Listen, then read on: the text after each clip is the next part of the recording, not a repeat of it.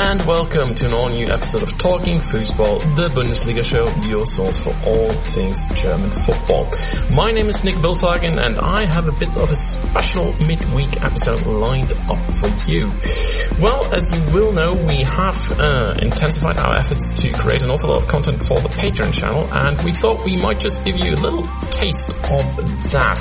So here are two excerpts from the first two deep dives that have been published on the show. The first one is about Werder Bremen. The second one is about FC St. Pauli. Without any further ado, let us start with the deep dive about Werder Bremen, where Weser-Kurier journalist Christoph Baehr joined me to chat about the Green and Whites. And I started off uh, this segment by asking him about his impressions from the match against Hoffenheim.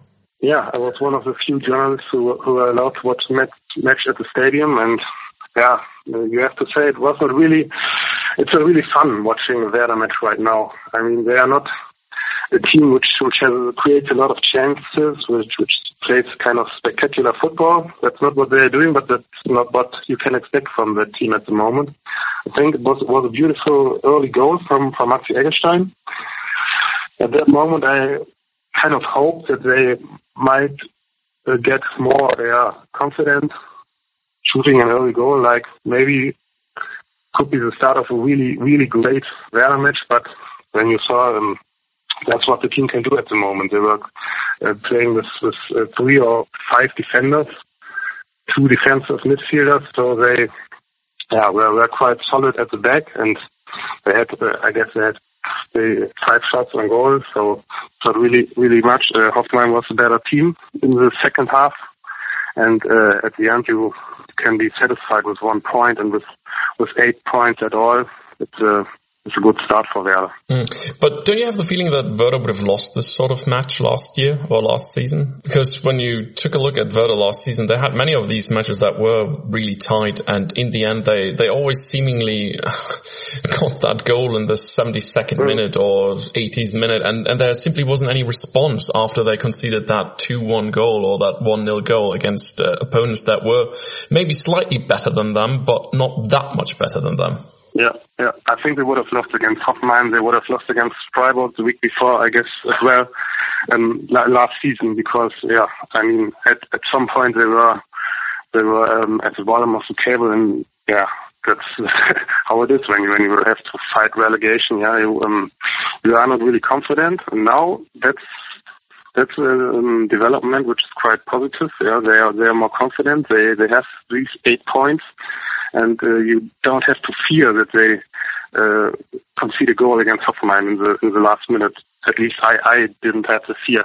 They were quite. Uh, Hoffenheim was a better team, as I said. They they had the ball most of the time in the uh, last minutes of of the match, but they were not really really uh, dangerous before the uh, in front of the goal. So yeah, I mean the only the only thing of note Hoffenheim created in the second half was that free kick by uh, Robert Skov that was from the edge of the area. He went for broke, yeah. hit the crossbar, but it looked like Jiri Pavlenka had that one covered. Yes, yes, that, that was that was the only, the only really chance they had, the real chance they had, and uh, I mean they, they were in the in the box quite often, but most of the time the Werder defender was there and could somehow manage to to clear the ball.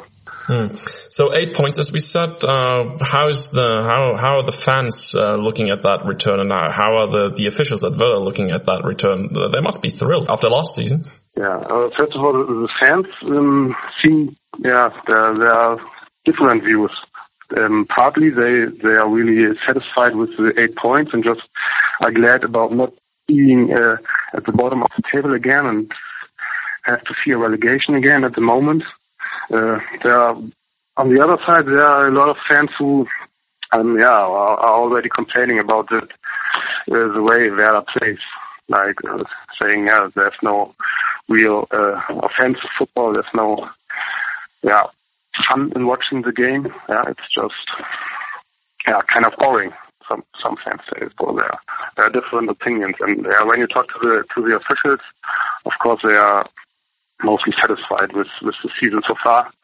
After after this um, disaster of the last season, um, yeah, you couldn't really expect to be on position seven right now and having eight points. So um, the coach Florian Kohfeldt, for example, he, he said, uh, he, he often said he's, he's satisfied with, with the season so far, but he also knows that it's, it's a development. You have to do small steps forward, and there's still a lot of work to do with with uh, young team. Mm-hmm. Yeah, I mean, you could actually spin this in a really positive direction if you wanted this, if you wanted to, because what Werder basically were forced to do over the summer is to get rid of a few players, uh, cut their wage expenditure by, by quite a bit. Uh, so they let experienced guys like Nuri Sahin and, uh, Philipp Bargfrede go. Philipp Bargfrede is now obviously back with the under 23 side.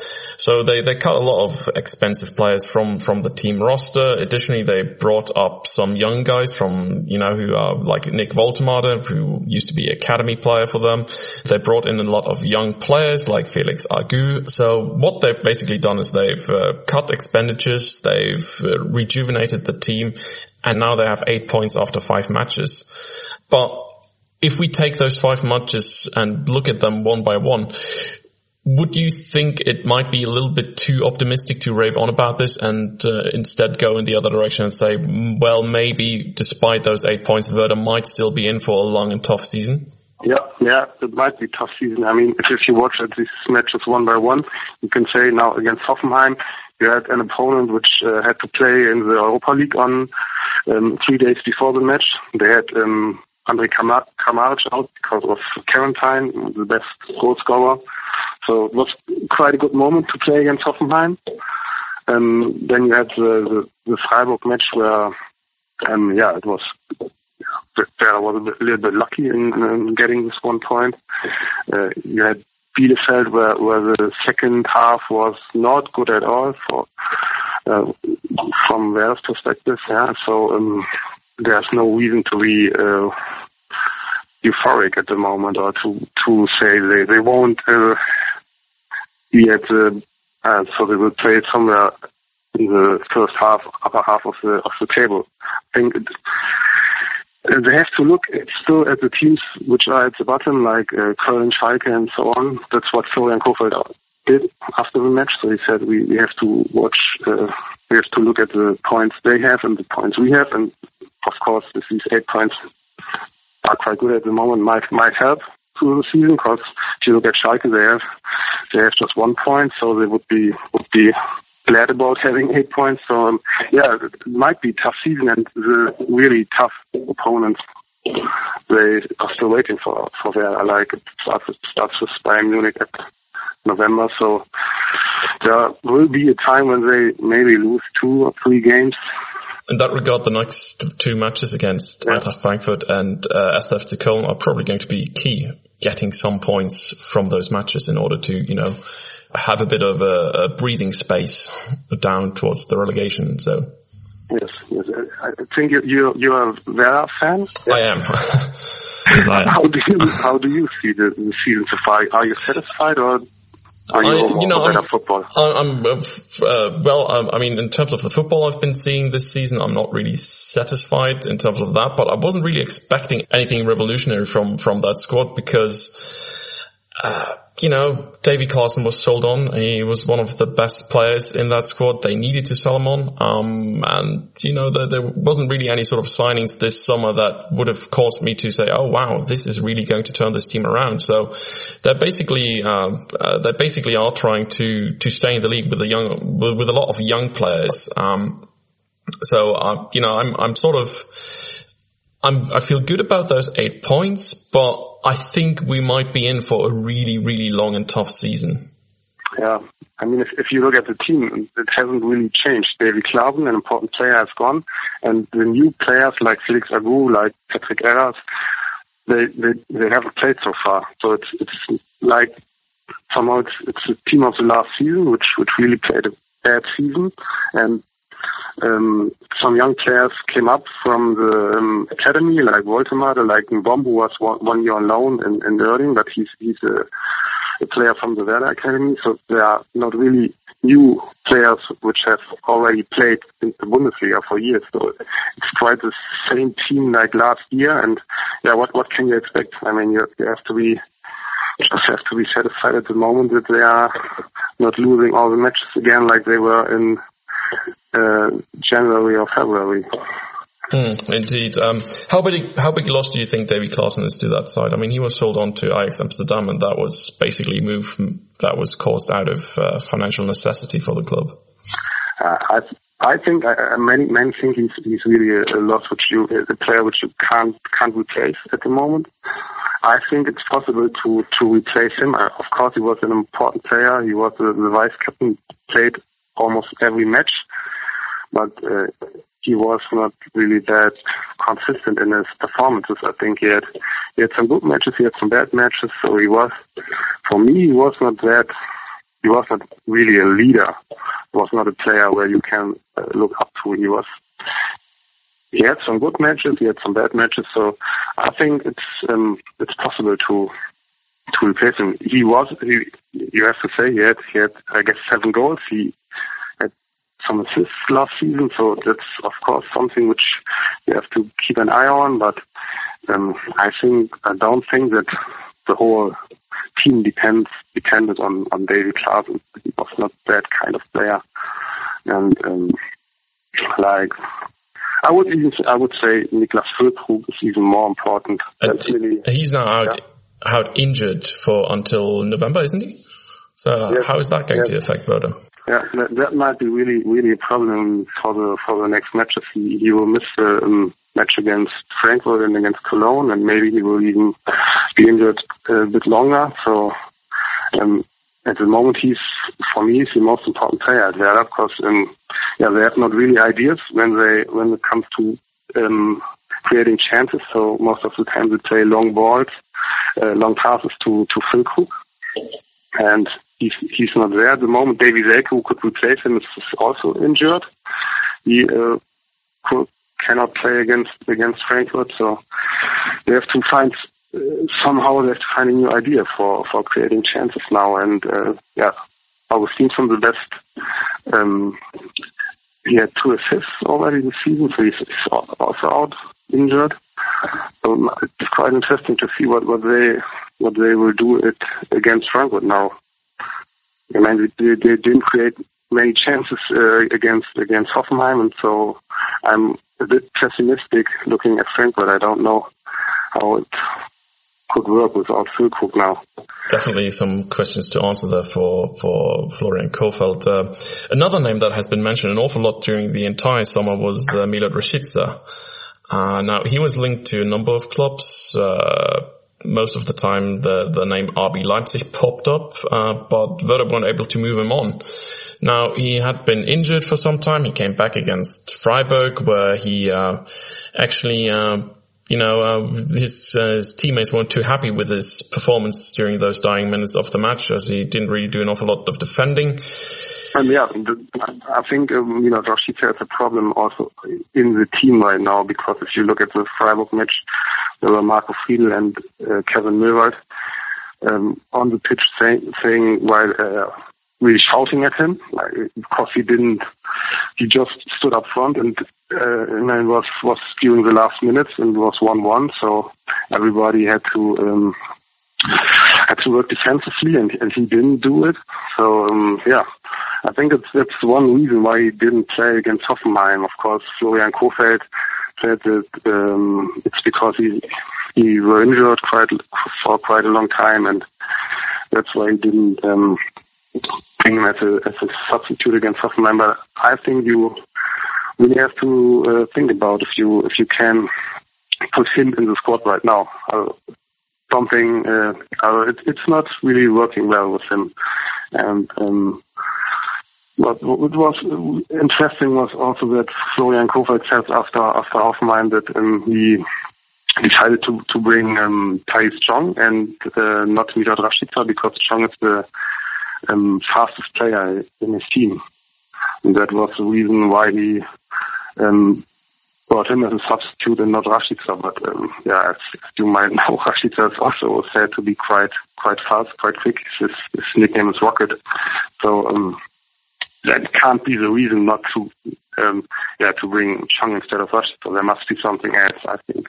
Mm. How big a blow was it for Werder that they weren't able to move him on during the summer? I mean, the, the, the club has been talking about that we need, we need a lot, a lot money coming in from the transfer window. Uh, all players are basically up for sale for if the right bidder comes in and they're offering the right amount.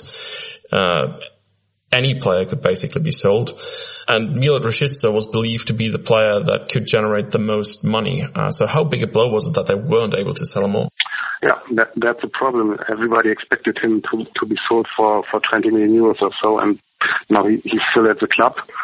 And that's also the reason why they, they couldn't, uh, they didn't manage to, to board or to, to get a new uh, midfielder because that was always uh, the aim during, during this um, transfer window to get someone for the defensive midfield and the money wasn't there because Rashica couldn't be sold. They sold Davy Klaassen, but those about 11 million euros. They, they needed to um, to buy um, Leonardo Bittencourt and Ömer Toprak, which uh, had those um, options in their contracts.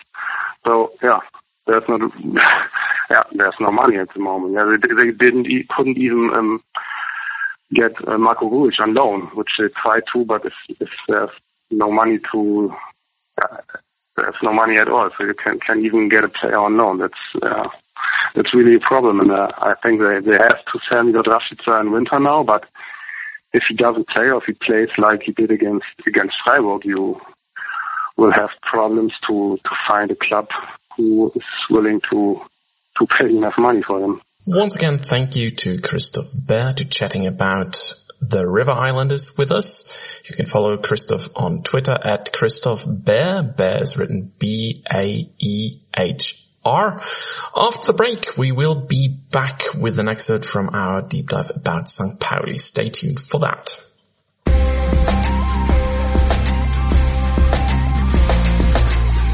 So here we go with part two of the show. Quick reminder, we do have a competition going where the winner can win a goodie back with German football stuff packed to the rafters. All you need to do is to sign up to our Patreon channel, patreon.com forward slash talking foosball is the internet address for that. If we reach more than 50 patrons by the end of the week, the winner will be announced on next week's talking foosball.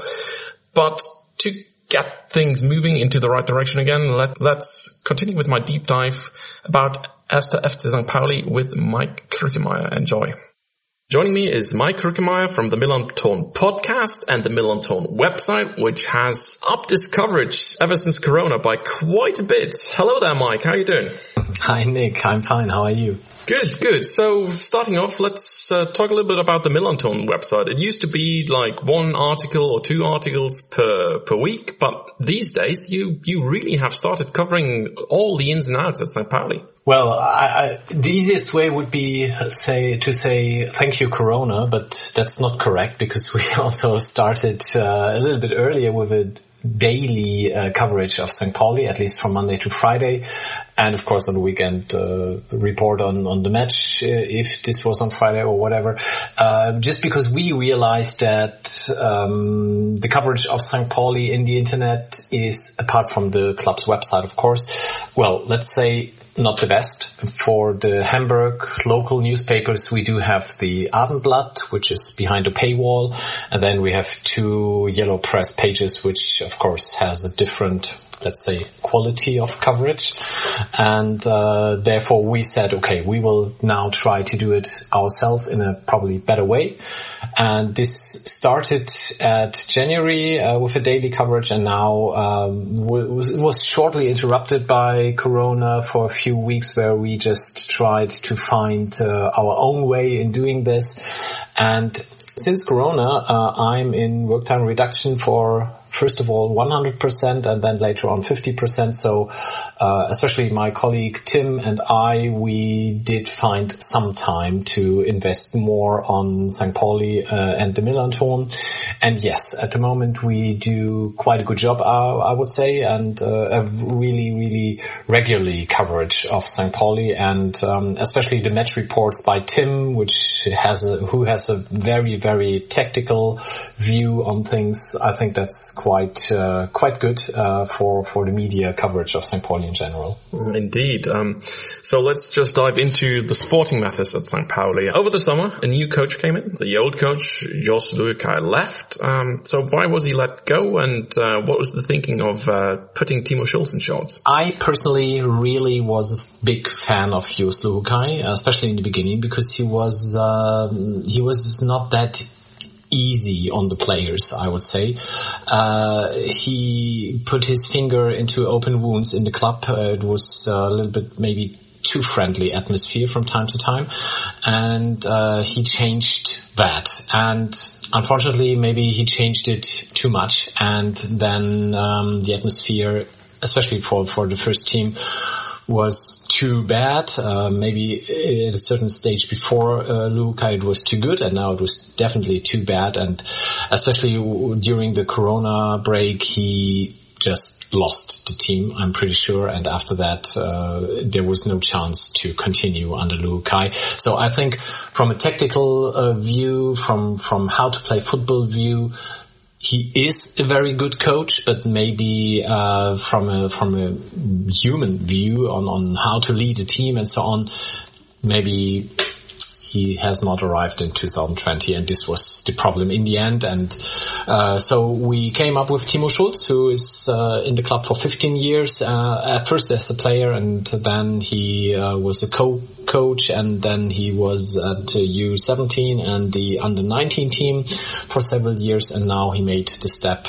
to become first uh, head coach uh, which was expected when Luhukay joined already by some people. Um, at that time, the club was not convinced that he could do it, and now he made it. And um, I personally really, really like that decision. Um, I think he's a really good coach, and of course, also uh, he fits to the club. He's here for 15 years. He's been to the MillernTon podcast twice, and I think everyone who heard that uh, two uh, episodes, yeah, you need to like him. There, there's no other way uh, to say it. He's a really, really nice guy, a good sense of humor, and um, I think he can lead a team and he can um, motivate them.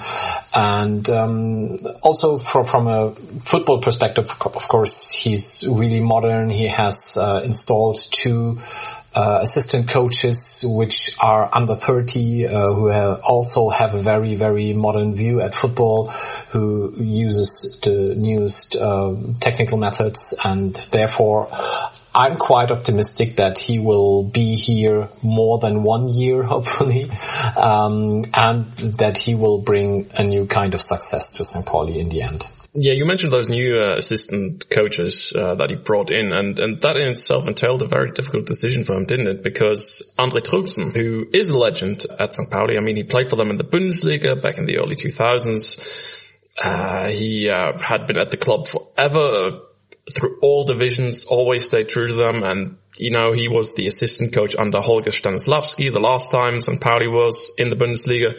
So, so he's been at the club forever and he has been a part of the coaching staff for quite some time, but he was let go. That surely must have ruffled some feathers among the fans as well. Yes, it did. But I think it was uh, when Timo Schulz was installed. Uh, everyone said, "Well, now the good old times come back, and everyone uh, at the club will feel those." Um, St. Pauli values and so on, and every, everything will be a big family once again. And I think this, to, to keep Andre Trulsen in his job would be a very easy decision. Uh, everyone would have liked that. And I think that Timo at that point of time wanted to set a sign uh, somehow. And, um, probably also thought that, uh, yeah, he, he needs some new guys. And I think this was, uh, in the end, the decision. Um, I, I, think personally they really like each other. Uh, so Timo also gave Andre Trulsen uh, a call personally to inform him about that.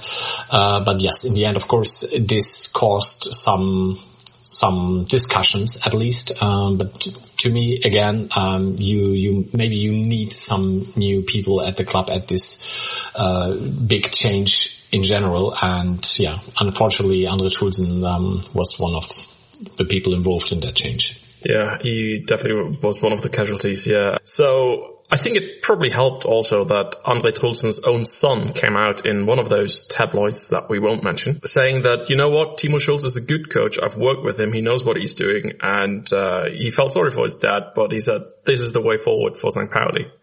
For sure. And one more question about Andre Trulsen. Is he going to be kept at the club in some some position? Mm, not at the moment. So you mentioned his son. I think he's now uh, assistant coach at the U- under 19, if I'm correct, or under 17. I'm not sure.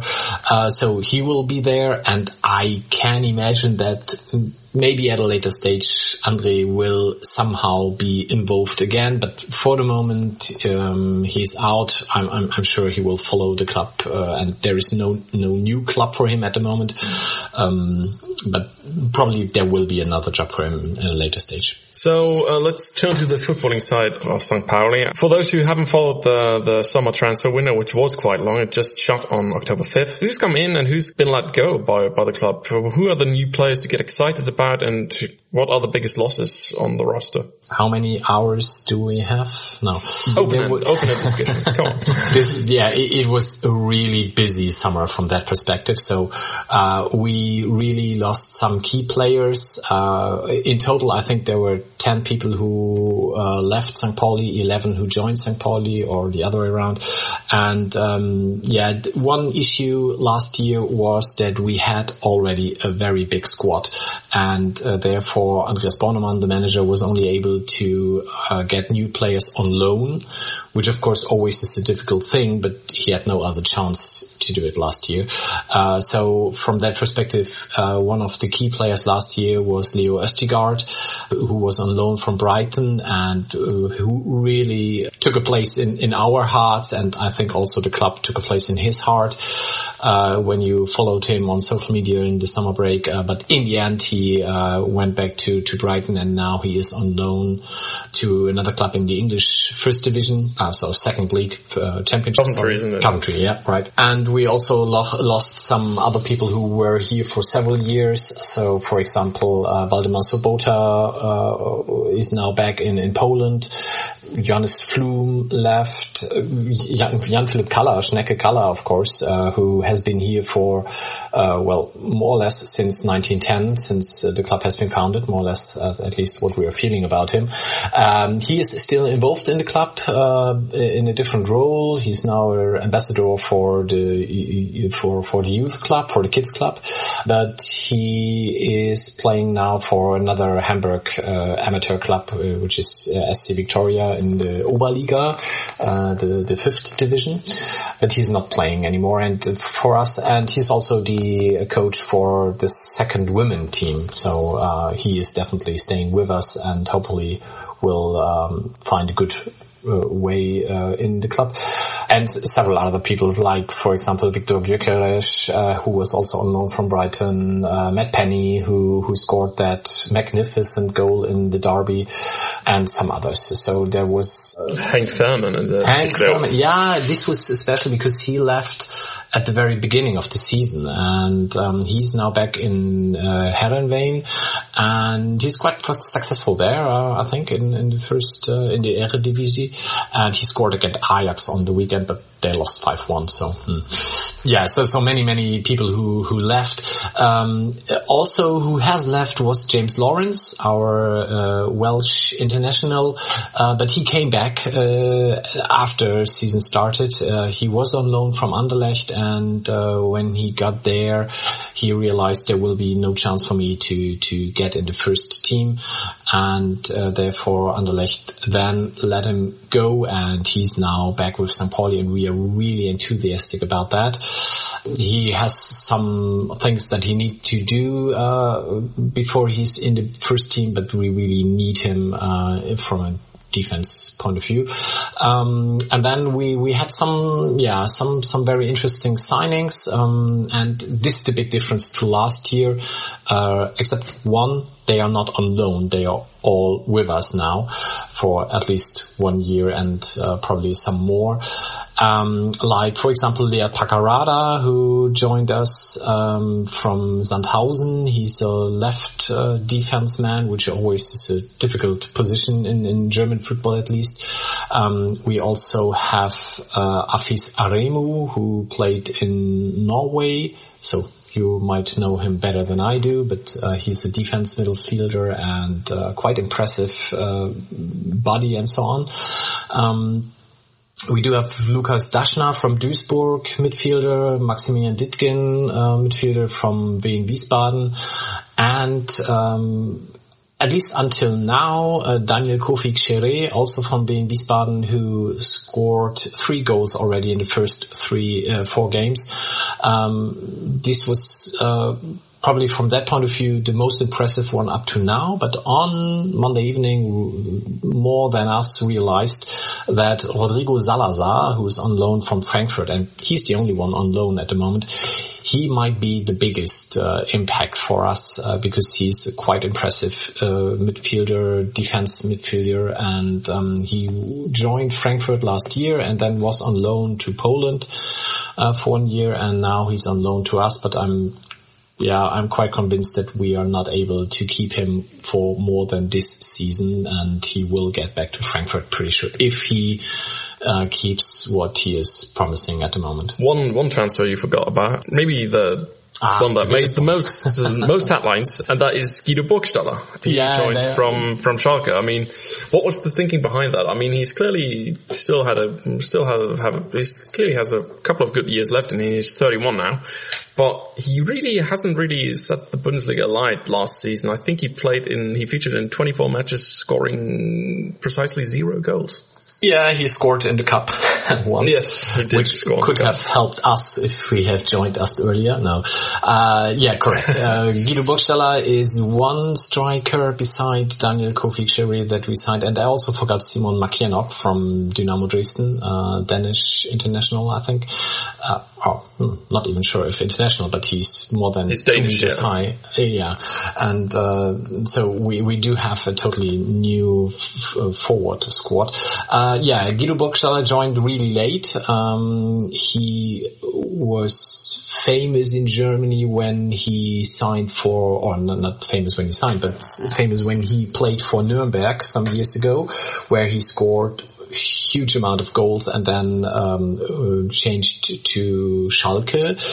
And well, that change was um, enabled from the Nuremberg manager Andreas Bornemann. He was now the manager at St. Pauli, and um, maybe this connection helped us to get him because from a from from a money perspective, he probably is too expensive for us.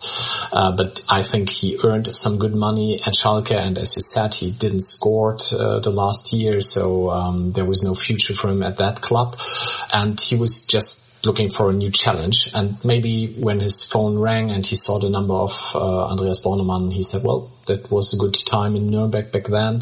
Let's see if I can do it at St. Pauli. Uh, he also mentioned the, the usual statements that he really followed the club for a long time and that he really likes it. But okay, everyone is saying that. So let's see how it comes up at the pitch. And um, at the moment, uh, he, he didn't make that much impact, but uh, I'm, I'm, sure he will make that impact uh, in the next couple of games. Yes, so far there've been precisely zero footballers who've said, oh, I really hated that club before I joined them. so let's turn to how the season has been panning out so far. Uh, four matches, uh, five points. Impressive comeback against Bochum in the first match, 2-0 down at half time. At the halftime break, I think two late goals sealed a draw. Then though you know, there, there were, uh, last, on Monday, there was that 2-2 draw against Nuremberg, uh, there was a loss against Sandhausen and a 3-1 win against Heidenheim, if I remember correctly. Yeah. So, how happy are, are you and how happy do you think St. Pauli is with that start to the season? I mean, going by your squad, uh, there's a lot of new blood in there, but you know, if you look at stuff like wage budget and the financial power that St. Pauli yields within the Bundesliga too, you surely would think that they are sort of looking to, towards the top half finish. Yeah. So uh, I, I think in the end, if we will be in the second Bundesliga next season, then everything is fine. Uh, hopefully we will ensure that place in the second Bundesliga earlier than we did in the last year. So probably not only on the 33rd uh, match day, but probably some weeks earlier would be great. Um, I think because of that huge change in training and player stuff, you, you could not expect us to, to finish in the top three this season and especially not that early in the season. And if you take at the, a look at the um, Heidenheim, Bochum and as well Nuremberg, these are three clubs that you would usually also expect in the top five or six. Um, they are not at the moment, but this is just because they played against us probably.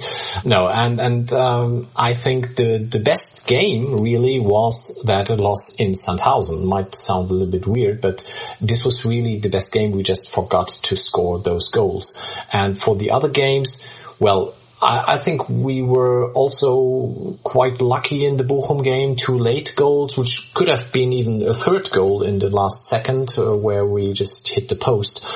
And also for the Heidenheim game, we were uh, in a 4-0 lead in that game, and then we conceded two fast goals. And if at that point of time the momentum would have totally switched, it could be a 4-4 draw in the end. So we were also lucky in that game. then the loss against Sandhausen and the really, really thrilling game on Monday against Nuremberg.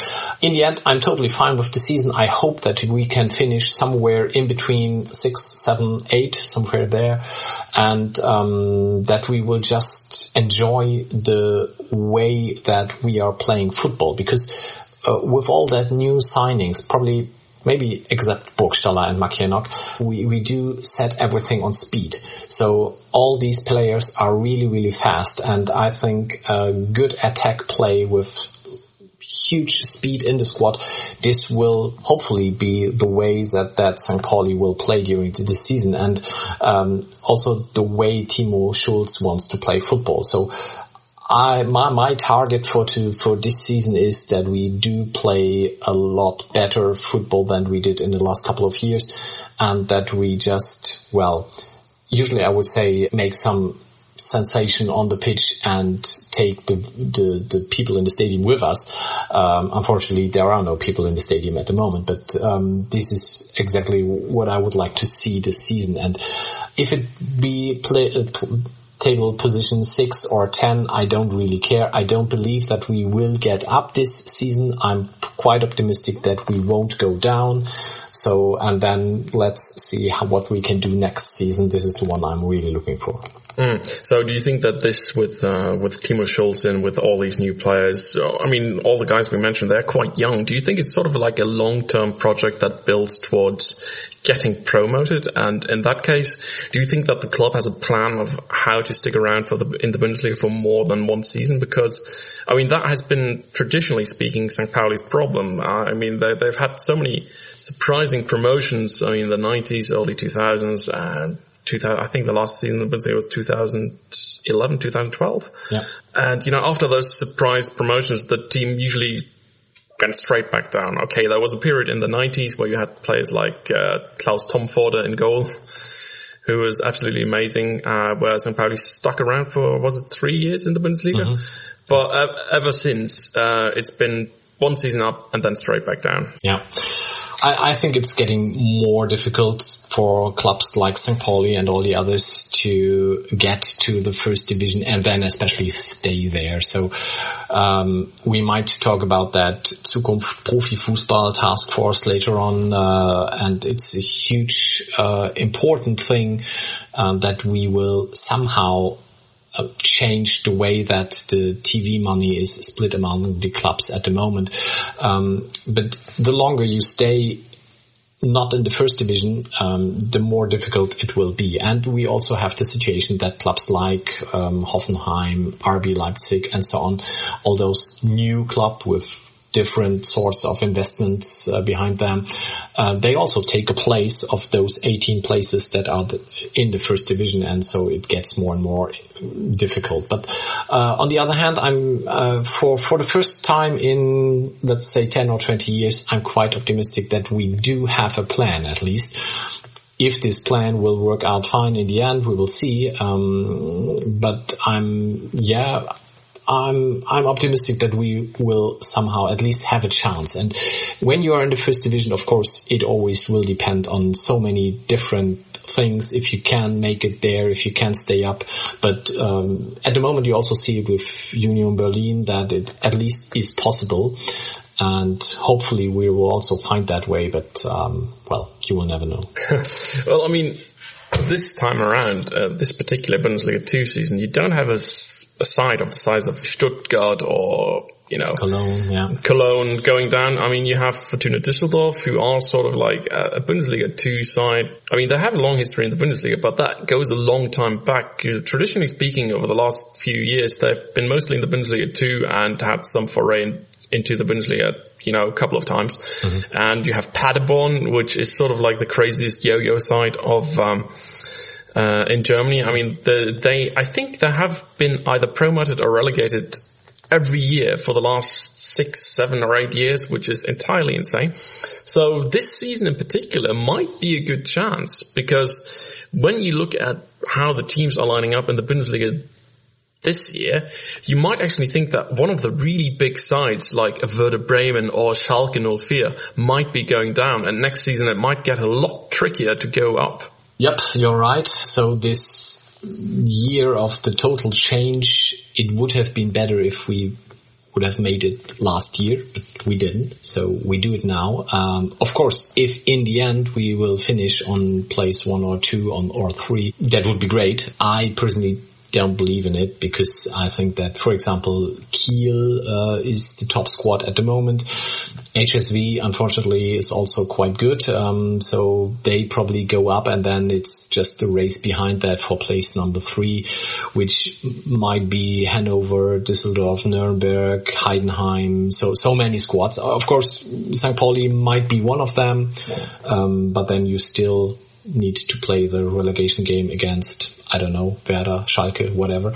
So if you do that, uh, it's probably not very likely that you win it. So yes, it might be easier this year than next season, but uh, well, you can't you can't plan it at the moment. And um, I personally think that the squad might be better next year and then we just don't care if it's Werder or Schalke or both of them. We will just finish first and that's it. So an awful lot of great things going on at St. Pauli at the moment. Uh, make sure to follow Mike on Twitter, uh, at Mike Carew is his Twitter handle. Since this was recorded, St. Pauli has played out another match, the one against Darmstadt, where the team once again drew 2-2. Always a lot of goals at St. Pauli matches this season, it turns out. So they are certainly a fun side to follow. Well, this is it for this midweek edition of Talking Football, the Bundesliga show, your source for all things German football. My name is Nick Wilthagen. Hope you enjoyed the show. You can follow me on Twitter at NormMusings. Make sure to join our Patreon channel at patreon.com forward slash talking football. If you do, you are in the running for a tailor-made bag of German football goodies. This show has as always been produced by Aidan Rantoul. Until next week, see you then. Bye.